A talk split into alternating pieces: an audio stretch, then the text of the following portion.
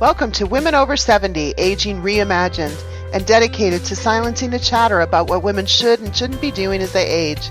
Here to bring you stories about women in their 70s, 80s, and 90s, women who are leading inspiring lives that make a difference to themselves and others, are Catherine Marino and Gail Zalitsky.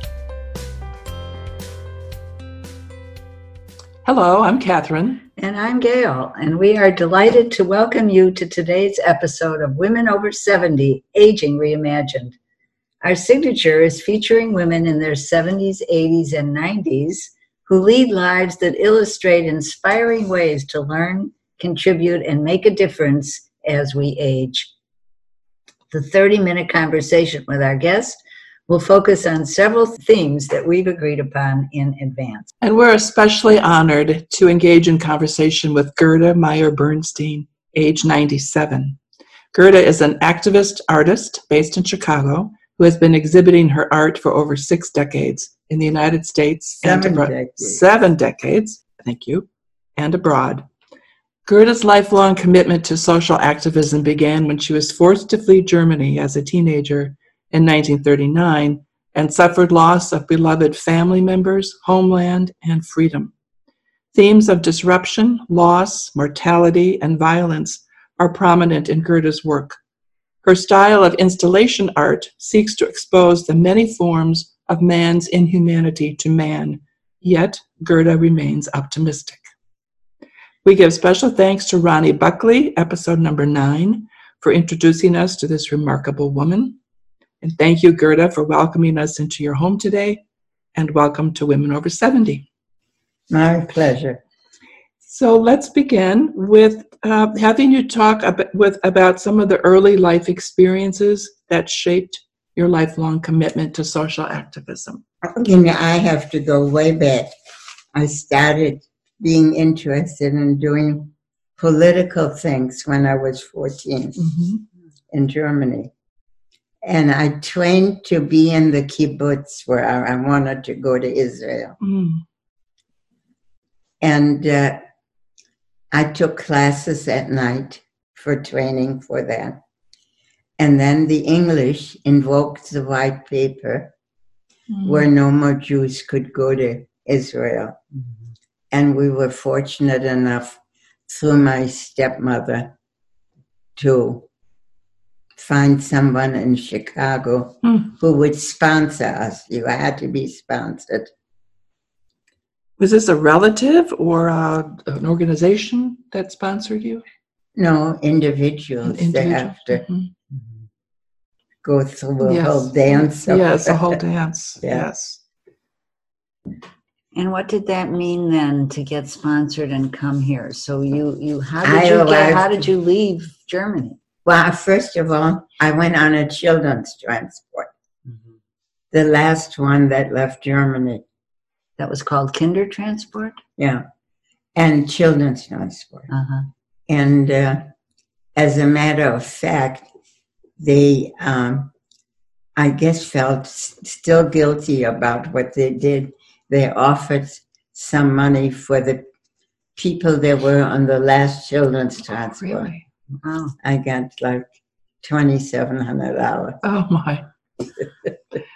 That and was this great for your start in in the United States. I mean, at least you had some money in Just, your pocket. just now, recently, No, Oh, yes, just yeah, just, recently. yeah, just, they Oh, announced on the radio. right. You know. yes. Mhm. Wow. So I was one of those people, and I lived in London for a year and a half before becoming to America. And I was almost shipped to Australia. They Mm. shipped all the children at that point when it looked very beginning to look dangerous in London Mhm. to Australia. And in the last minute, a cousin who was a um, a nanny for children here, already had been in America, loaned us the hundred and fifty dollars it cost to come here, Mhm. and uh, and I was sick the whole time because I was in steerage and the Oh, cheapest, wow. you know. And when we saw the Statue of Liberty in the morning, we all cried. I can oh, only imagine. and I still get kind of, you know, when I think about it. Mm-hmm. And then I was put into Ellis Island for a little while, only for a day, until the interpreter, I nobody was there to pick me up. My parents were in Chicago, Mm. and they Mm. couldn't come. And they wouldn't because I was only seventeen. Mhm. They wouldn't let me off the ship unless I had a sponsor. And the interpreter on the ship had taken a liking to me and he called a friend Mm. and got me off. You were lucky. I've been very lucky and I've also, you know, I'm a gambler. I gamble on things and I win a lot and I lose some. And I'm above all an optimist.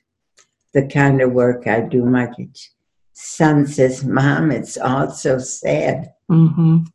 But it's really not sad. It's to me, it's doing something about a inhumanity that has Mhm. happened and is happening It- and continues all over the Mhm. world, Mhm. in all countries. Yes.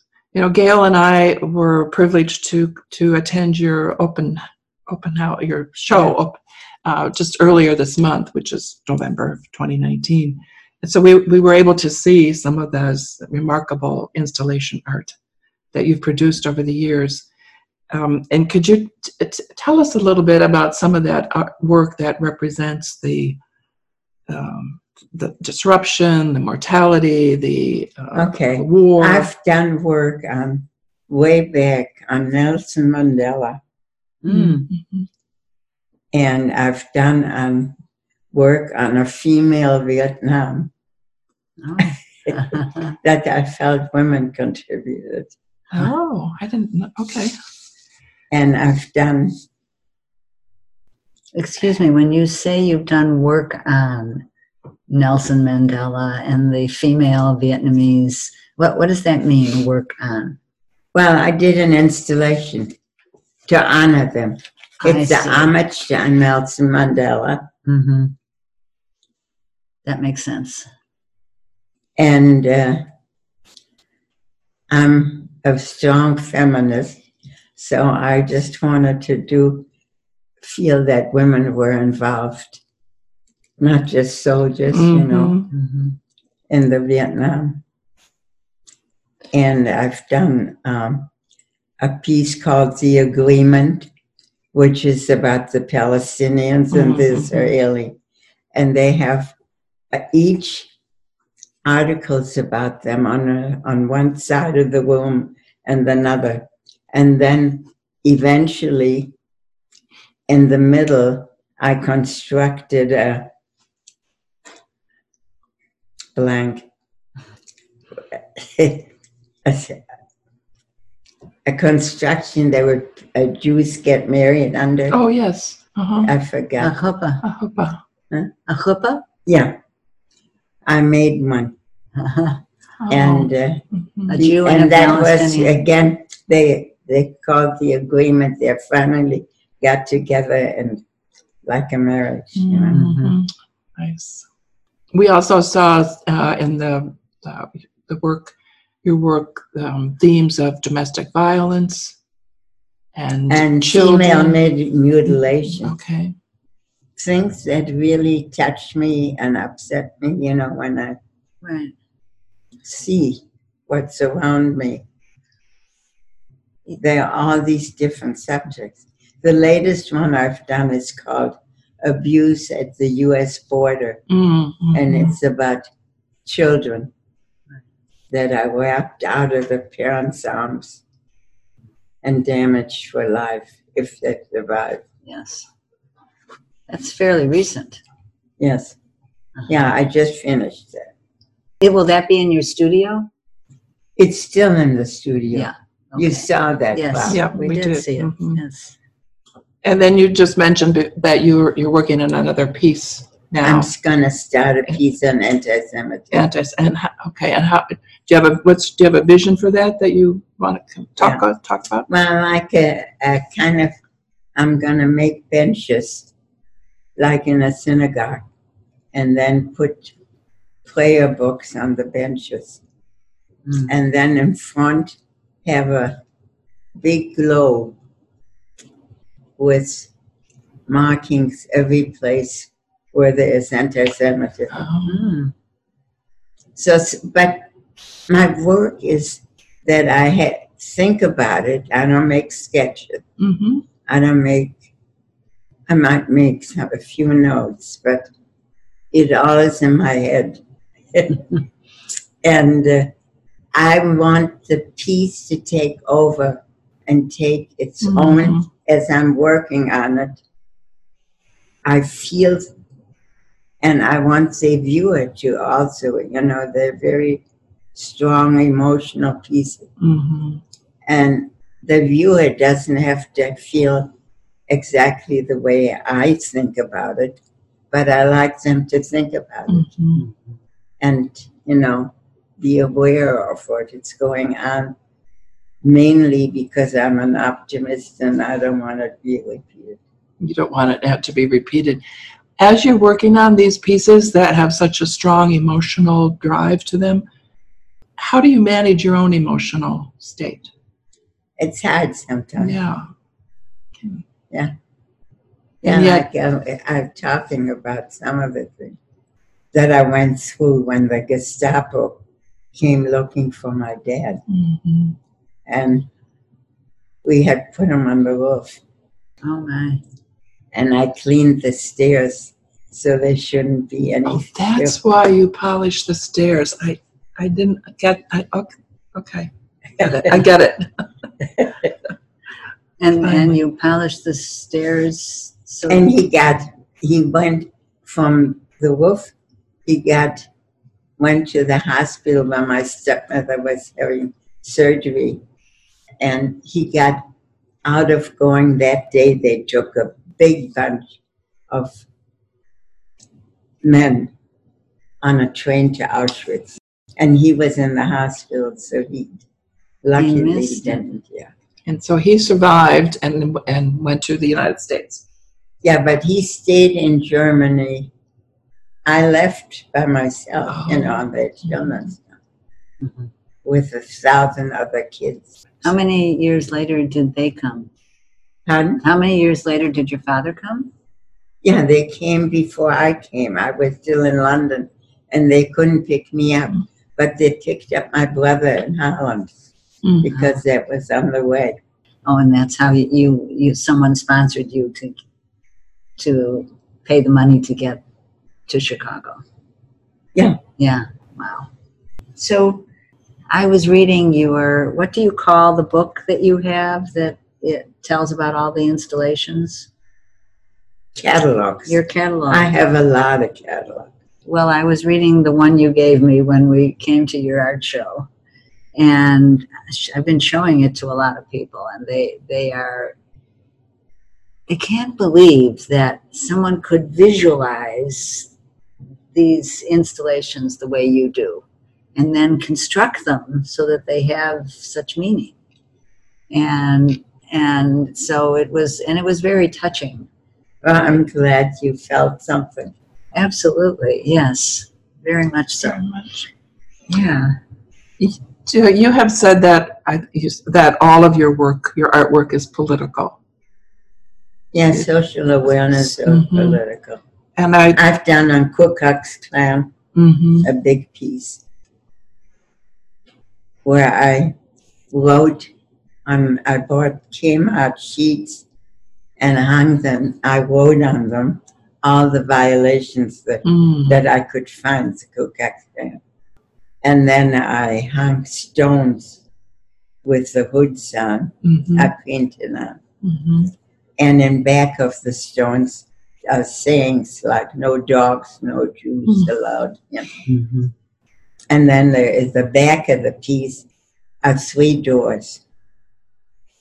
You know, men, women, child. Mm.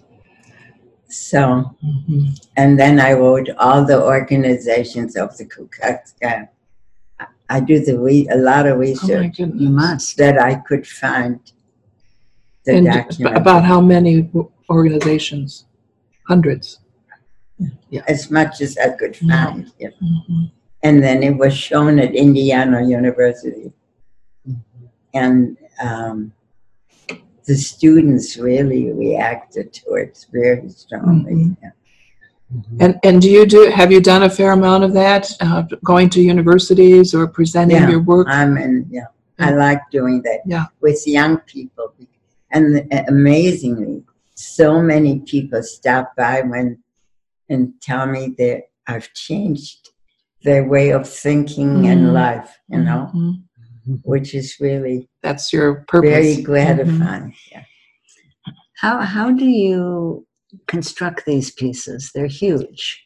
Well, I have a helper. Okay. Have you I've always had a helper? Yeah. Did you? Well, ever- I've done a lot of two dimensional work too. what is that like? Well, you, you didn't see it that night. It was uh, I a guess. lot of it was on the wall when you came in. Oh Mhm. yes, Yes. sure. and sure. a lot of it was on the empty space where I'm going to do the new piece. Mm, We stacked it there, you know. right. Yes, I do remember a lot of the two dimensional work, and that you do yourself. Yeah. Mhm. And are you still doing two dimensional? Some. I'm looking around your home. We're in our home in Old Town, uh, a wonderful neighborhood in Chicago. And I assume most of these are your pieces? You want my dad? No, no, no. This is only my piece in this room. Mm, The back mhm, over there. mhm. Uh-huh. That's a sun print, printed by the sun. Oh, You have to do it in the basement and then run it out and put it in the sun and it prints it. How did you learn the technical part of what the work that you do? Well, as I said, I like the. I have the idea now about the anti-Semitism, which is a really hard piece to do. But what I uh, I start with the basics, and then I let it, as I'm working, take over. You, I also, I think you went, you studied at the Art Institute. Is that right? And you have uh, two degrees from the arts. But I went there for undergraduate, but I didn't graduate then. Mm, okay. and then I applied for the master's and I got um, a teaching assistant job for the master's. Oh, and when? And that was a difficult thing. mm, I liked it, but, and the professor was a major in the Art Institute. She and I became very close Hmm. friends, you know. Um, but I lived in Highland Park, and as a assist, teaching assistant, I had to open the doors every morning. mm, So I had to be four kids at home get to be downtown before nine and find a parking place. So how is it possible that you were able to to manage having four children? I assume you had a husband at, and and be going working and going to school. How how did you manage all that? I know you just do, but how did? And uh, right after that, at that time, then I also started a, a female co-op gallery, and they're still in existence. There were many female, uh, uh, many co-op galleries, and they all went out of business. You Hmm. know, like Artemisia and, Mm. and Name, and you know, whole And what is the name of the, the gallery? ARC. ARC. And you know why I named it that? Because I wanted to always be listed with, with the ACE, hmm Artist Residence of Chicago. Uh-huh. You're a born promoter. and and where is that located? it's on Chicago Avenue now. I don't remember the number. in Evanston something. or in Chicago? Hmm? In in Chicago? It's still in existence. And I go to some of their openings. They had like a 30 year reunion. Mm. you your ability to continue to do work like this is quite remarkable and i'm sure our listeners would love to know a little bit more about what what motivates you to keep doing work Uh, I mean, I feel it's a contribution to helping. It's purposeful. And in an optimistic way feel that by showing these things and people thinking about them, I'm making a statement that's really important. it is. I'm sending everybody i know to your studio Too. They have to experience your work. And if they're lucky, they'll get to experience you as well. We're hoping that this this uh, podcast episode will help others experience you because it's important that they listen to all you've been through and everything that you've accomplished and how at 97 you are continuing to think about what's the next piece and what's the next piece i can't think of anything more motivating for our listeners than to get to know you Well, thank you.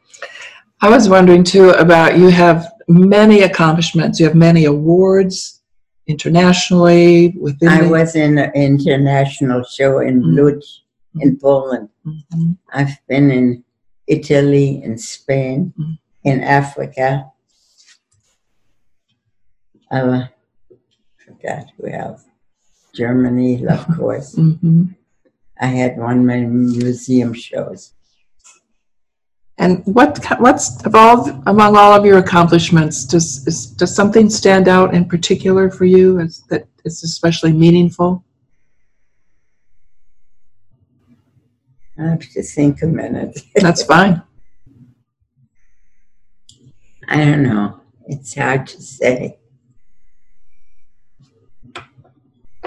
The Ku Klux Klan, I mean, the racism. Mm. I was invited to do a show at the Spertus Museum Uh-huh. about the uh, problem of the Jews and the African American antagonism. hmm hmm And so I took a room and painted it half black and half white, Mm. representing the two races. Mm.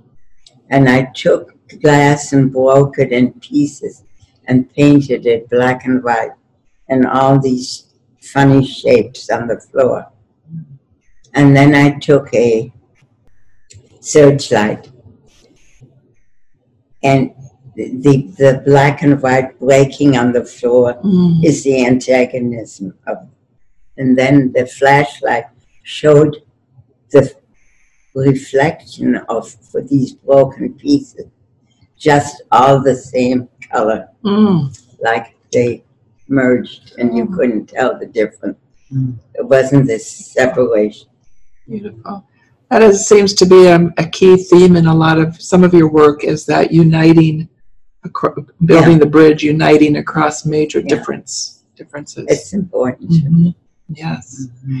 Uh, I maybe I read this somewhere that um, you also had said that a major accomplishment was your four children and a happy marriage Yeah. i was three months away from 50 years for from your in your marriage.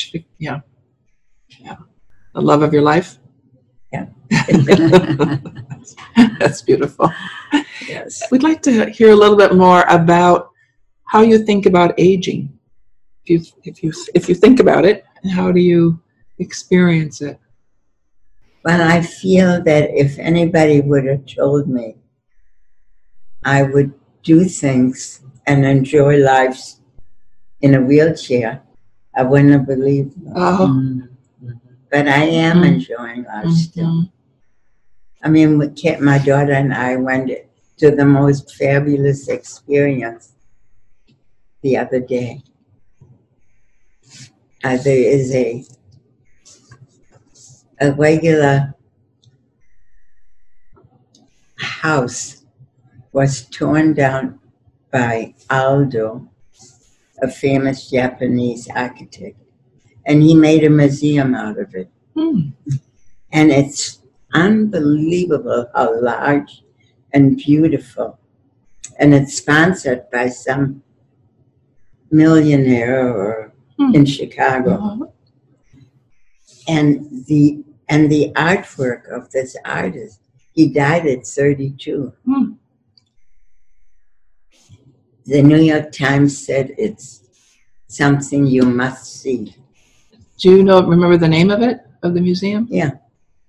I'll g- give you the Aldi. information. Okay, Aldi. It's only there until the 14th, and you have to uh, reserve, call Oh, and okay. reserve. That's good to know. Great. But it's really worth going. It's um, just Thank you. outstanding. Thank you. Uh, we are. We need to draw this to a close. I'm um, regretfully. Regretfully, for sure. So, we want to thank you so much, Gerda, for sharing your welcome. experience, your provocative perspectives, your optimism, uh, and your continuing to break the silence of all the injustices. So we thank you. Thank you. Thank you. And listeners, we want to hear from you. Please share your thoughts on Facebook at Women Over 70. Ask questions, add to the conversation, tell us what topics you'd like to hear more about, and become an active participant in our community. Invite your friends, family, and colleagues to join in. Our goal is to create an intergenerational conversation. You can access our weekly Wednesday podcasts at womenover70.com. And if you know a woman over 70 who would be a great guest, please recommend her to us on our website. See you next week on Women Over 70 Aging Reimagined. Thank you.